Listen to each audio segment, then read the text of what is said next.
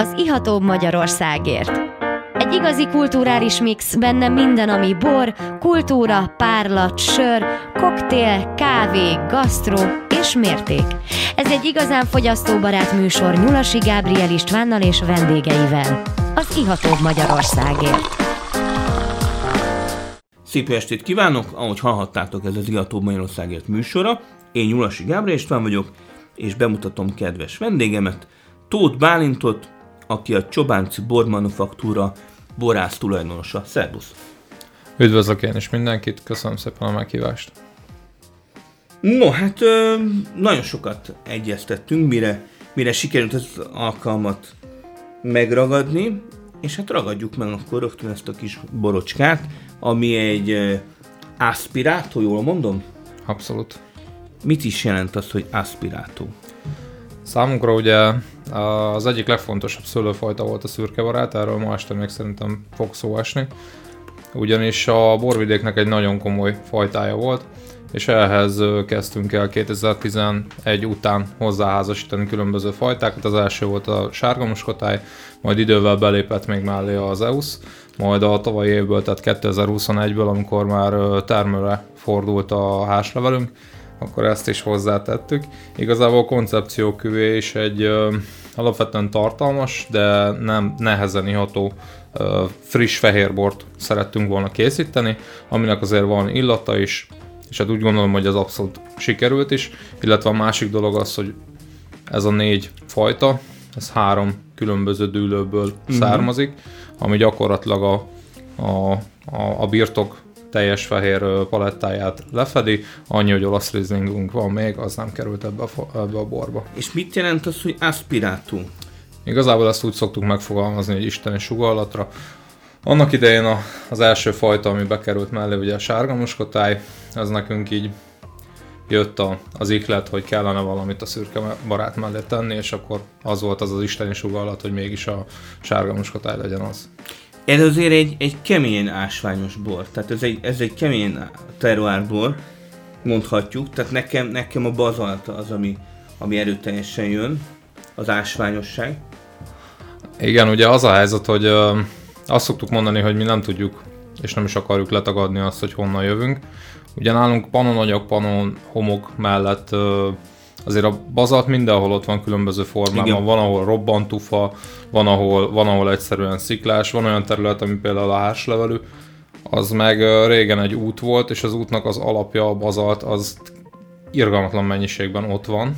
Helyezzük, és... helyezzük képbe a, a kedves hallgatót, uh, hol van a pincészetetek, tehát Csobánc hegyhez közel. Igen, ugye a Csobánci bormanufaktura vagyunk a Csobánc hegyen, a mellette elhúzódó észak Ez, a, ez a Balaton felvidéki... Igen, ez a Badacsony borvidéknek a, Badacsony. az északi része, úgymond perem területei. Uh-huh. Ezen kívül ugye mellette van há- három számunkra fontos hegy, ezek észak-déli irányba úgy helyezkednek el, hogy Hajagos hegy, a következő a Köveshegy, és a Bács. A Bácshegynek mi az északi nyúlványát használjuk, a Hajagosnak az északit és a, a dél-nyugati területeit, a Köveshegynek a nyugati területeit, és akkor igazából egy ilyen nyugatias fekvésű, de a, a Bácsnak a hosszan elnyúló hegynek az északi részén van még kékszölő ültetvényünk. Ez egy kis körön belül helyezkednek el az ültetvények, és hát ami nagyon fontos, hogy ugye maga a gazdaság, a családi gazdaságunk ez 97 óta organikus, tehát biogazdaság, ellenőrzött biogazdaság. Ugye tehát akkor most már 25 éve. Igen, idén lesz 25 éve. Borvidéken második ilyen gazdaság volt, aki certifikált szőlőtermesztéssel foglalkoztunk, és igazából azóta ez töretlen.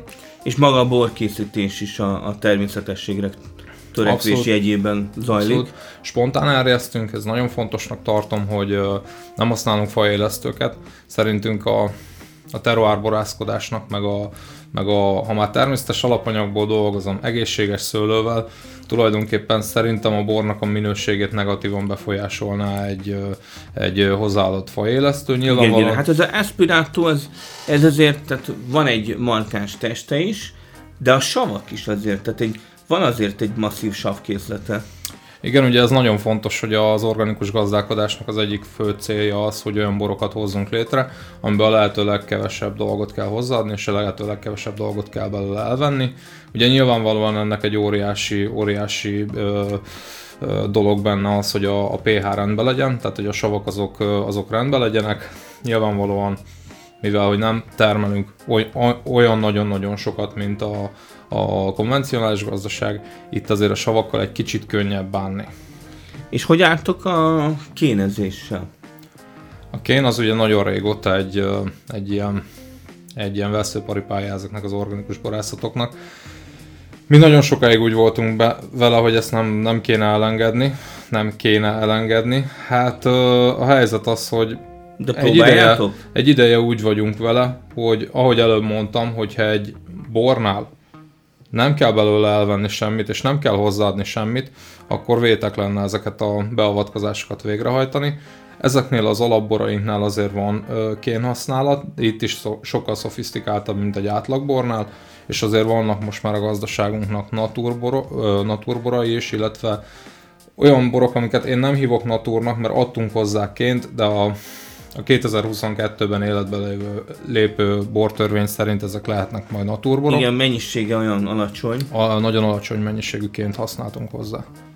Na hát nézzük meg a következő bort, amelynek a neve Csendár 2020-as.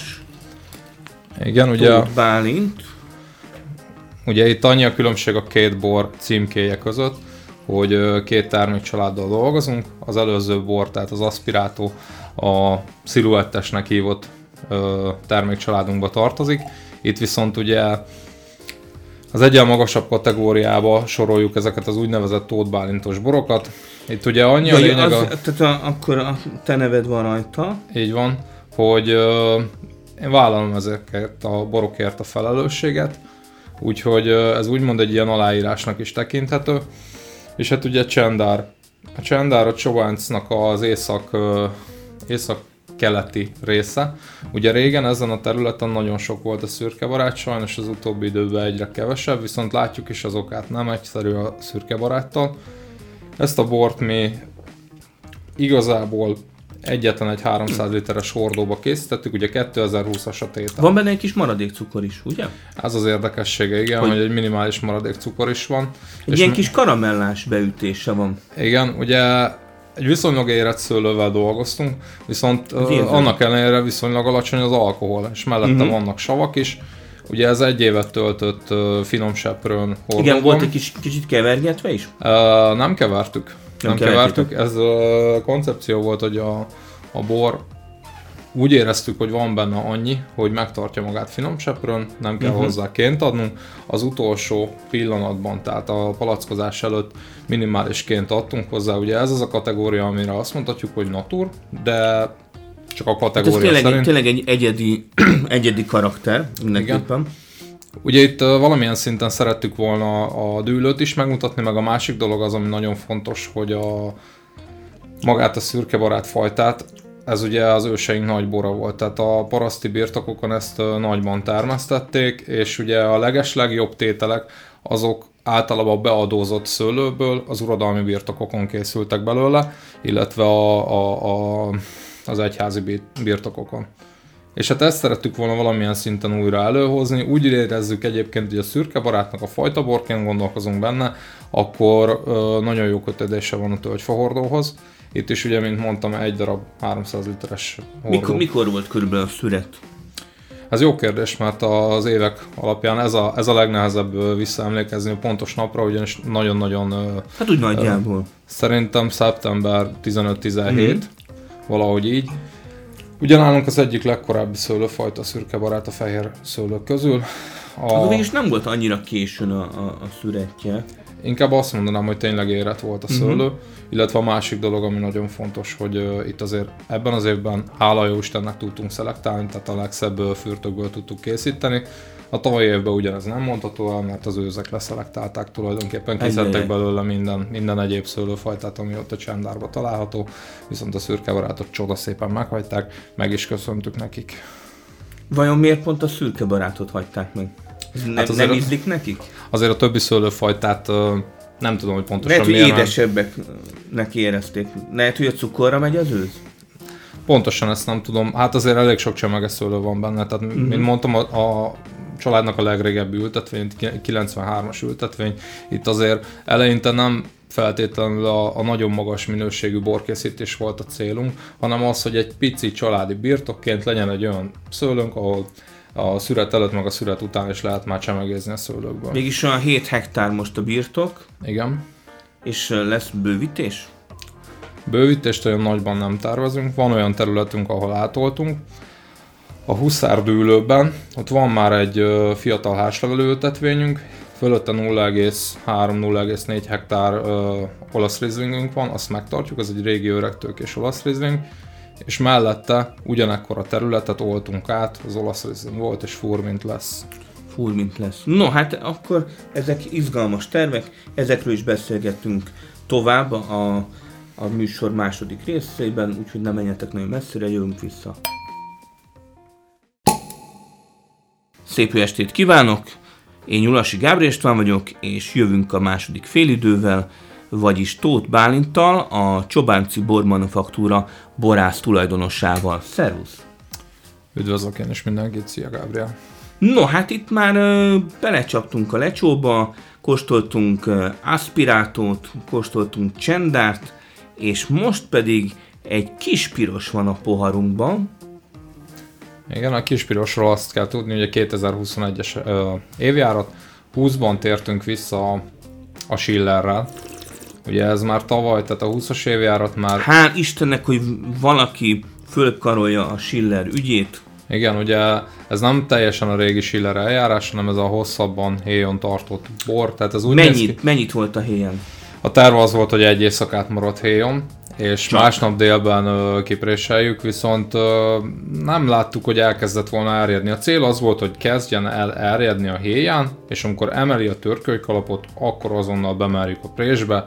Délután háromkor megnéztem, nem Még tudom. sehol semmi. Hát én, lehetséges, hogy sehol semmi, de lehetséges, hogy csak fáradtak voltunk, aztán azt mondtuk rá, hogy nem, erre pontosan már nem emlékszem, de lényeg az, hogy adtunk neki még egy éjszakát, reggelre gyönyörű szépen, ahogy kell, elkezdtem már a törkölykalapot, nagyon szépen elrjedt, nagyon Tehát jó akkor ez, ez egy ne, nem egy éjszakás kaland, ez a, ez egy két éjszakás kaland volt, ez ilyen, a borocska. ilyen szempontból igen. És hát ezután ugye tulajdonképpen egy hűtött erjesztést kapott, illetve ami egy érdekessége, hogy ennek az, az erjedése megállt 11 g cukornál. És az az érdekes benne, hogy ezt a cukrot abszolút nem lehet érezni. Olyan masszív savai vannak ennek a bornak, hogy egy, nagyon, talán érzi az ember, hogy valami ott még mocorog, de szinte, szinte érzékeltetlen a cukor. Annyira, annyira brutális a sav, hogy, hogy egyszerűen a cukrot megeszi, de tökéletes egyensúlyban van a bor, nagyon jó kis gyümölcsös, ugye kékfrankos és pinot noir összetételű, és kb. milyen százalékban vannak ezek a fajták? Én úgy gondolom, hogy körülbelül 50-50 százalék, illetve nem 50-50 százalék, hanem a Pinot Noirnak és a kékfrankosnak az aránya benne az olyan 40-40 százalék, és maradékban vannak még olyan fajták, amik ezen az ültetvényen, ahol a kékfrankos van, vegyesen bent vannak az ültetvényben, ez igazából rajtunk maradt ez a terület, mint szamáron a fül. Tehát hát- érési idő az, az végig is nagyjából összecseng. Hát ezeknél a fajtáknál mondjuk úgy, hogy igen, viszont a többinél abszolút nem. Tehát, hogy ott van a Cabernet Sauvignon is, meg Zweigelt is, tehát az meg...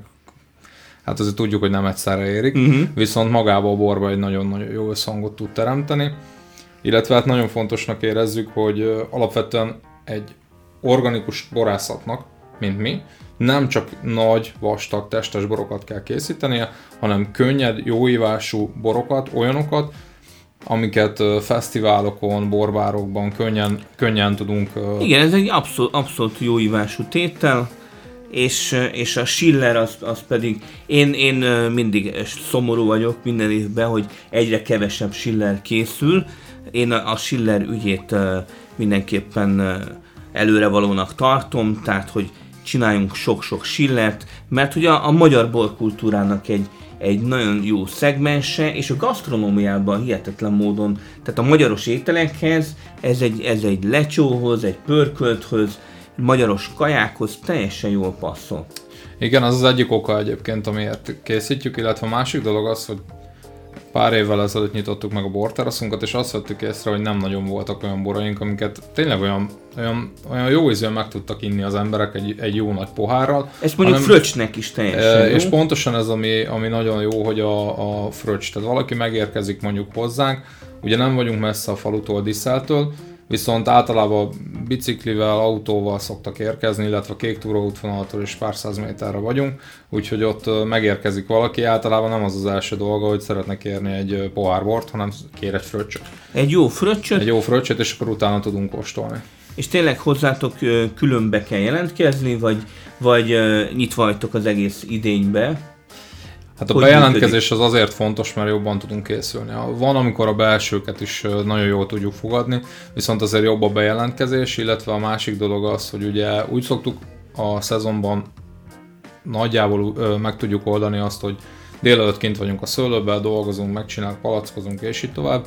Délután viszont ott vagyunk a birtok azon részén, ahol van a, a terasz, ahol egyébként az állataink is vannak, és ez egy fontos része a gazdálkodásunknak, hogy egy picit a biogazdálkodást egy ilyen félfogó oroszlánnak vagy fogatlan oroszlánnak éreztük állattartás nélkül. Igen, hallottam, hogy kecskék vannak a, a szőlőben. Igen, hát a szőlő mellett. A kecske és a szőlő az túl közeli barátságot tudnak Aha. kötni.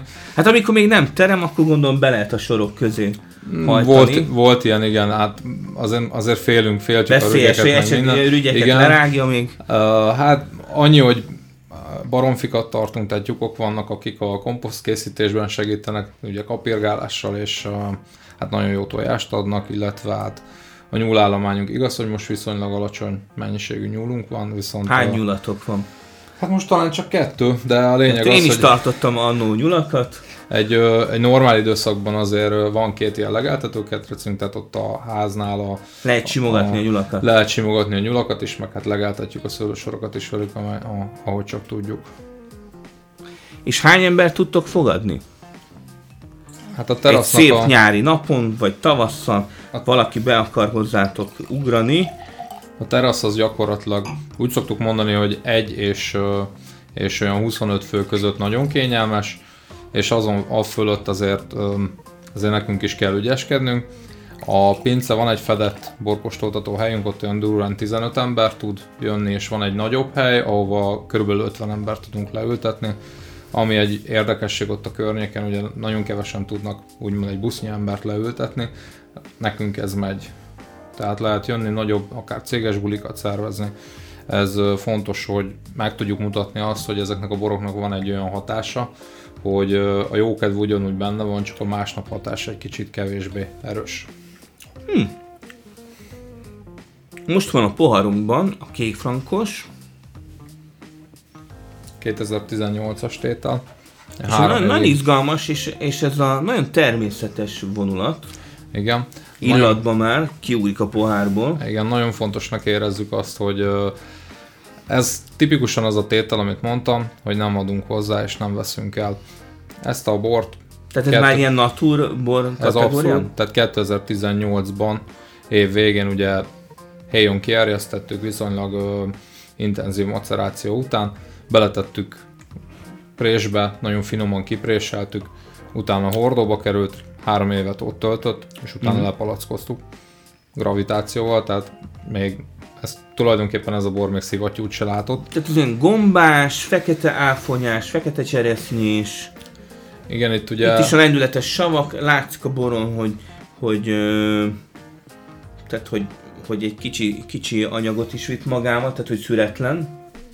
Igen, ezt fontosnak érezzük, hogy nem, nem az a tükrös derítéses vonal. Hát nem. Itt, uh, ez, itt, tényleg, ez tényleg nagyon, nagyon uh, természetes bor. Igen, és uh, ezt fontosnak érezzük, hogy a vörösboroknál ugye könnyebb ezt megvalósítani, akkor, akkor, akkor meg is próbáljuk.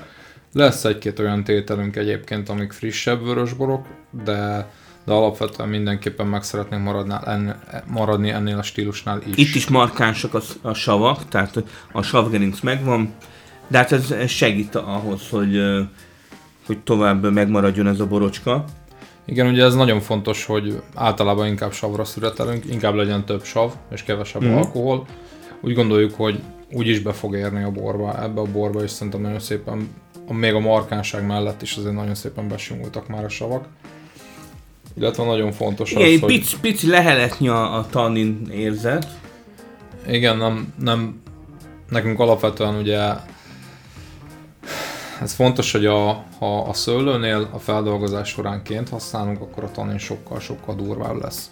Mi ugye Mhm. ezt nem alkalmazzuk, nálunk a Igen, szint igen. azt alapvetően a szőlőnek kell önmagától az eredés során kiadnia, nem, nem semmilyen színfeltárót nem Nem, is, nem is annyira mély a színe, tehát hogy, hogy ez ne- nem egy, nem egy durván ki extra hát alapanyag, hanem egy, egy könnyedebb vonulat. Igen, és ez egyébként alapvetően így látjuk, tehát nekünk a, a kékfrankos az olyan 12 fél és 13 fél között szokott lenni. Ennek alacsonyabb egyébként az alkohol, ez 12-2, ha jól emlékszem. Tehát 12-t kellett ráírni. Itt az övegre 12 igen, került rá, Igen.